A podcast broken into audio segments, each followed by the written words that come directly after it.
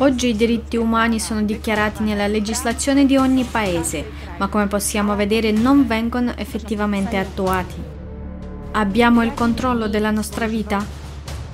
Siamo in grado nell'attuale formato consumistico della società di fermare le guerre, abolire l'inflazione o almeno ridurre le bollette della luce e del riscaldamento? Non siamo in grado di proteggere le nostre vite. Avere cibo e calore in casa è diventato un lusso per molte persone.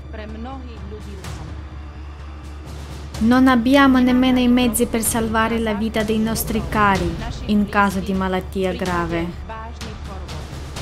Siamo tutti insicuri del domani. Ci verrà chiesto cosa vogliamo prima di premere il pulsante rosso e seppellire noi e tutti i nostri sogni sotto il fungo della guerra nucleare.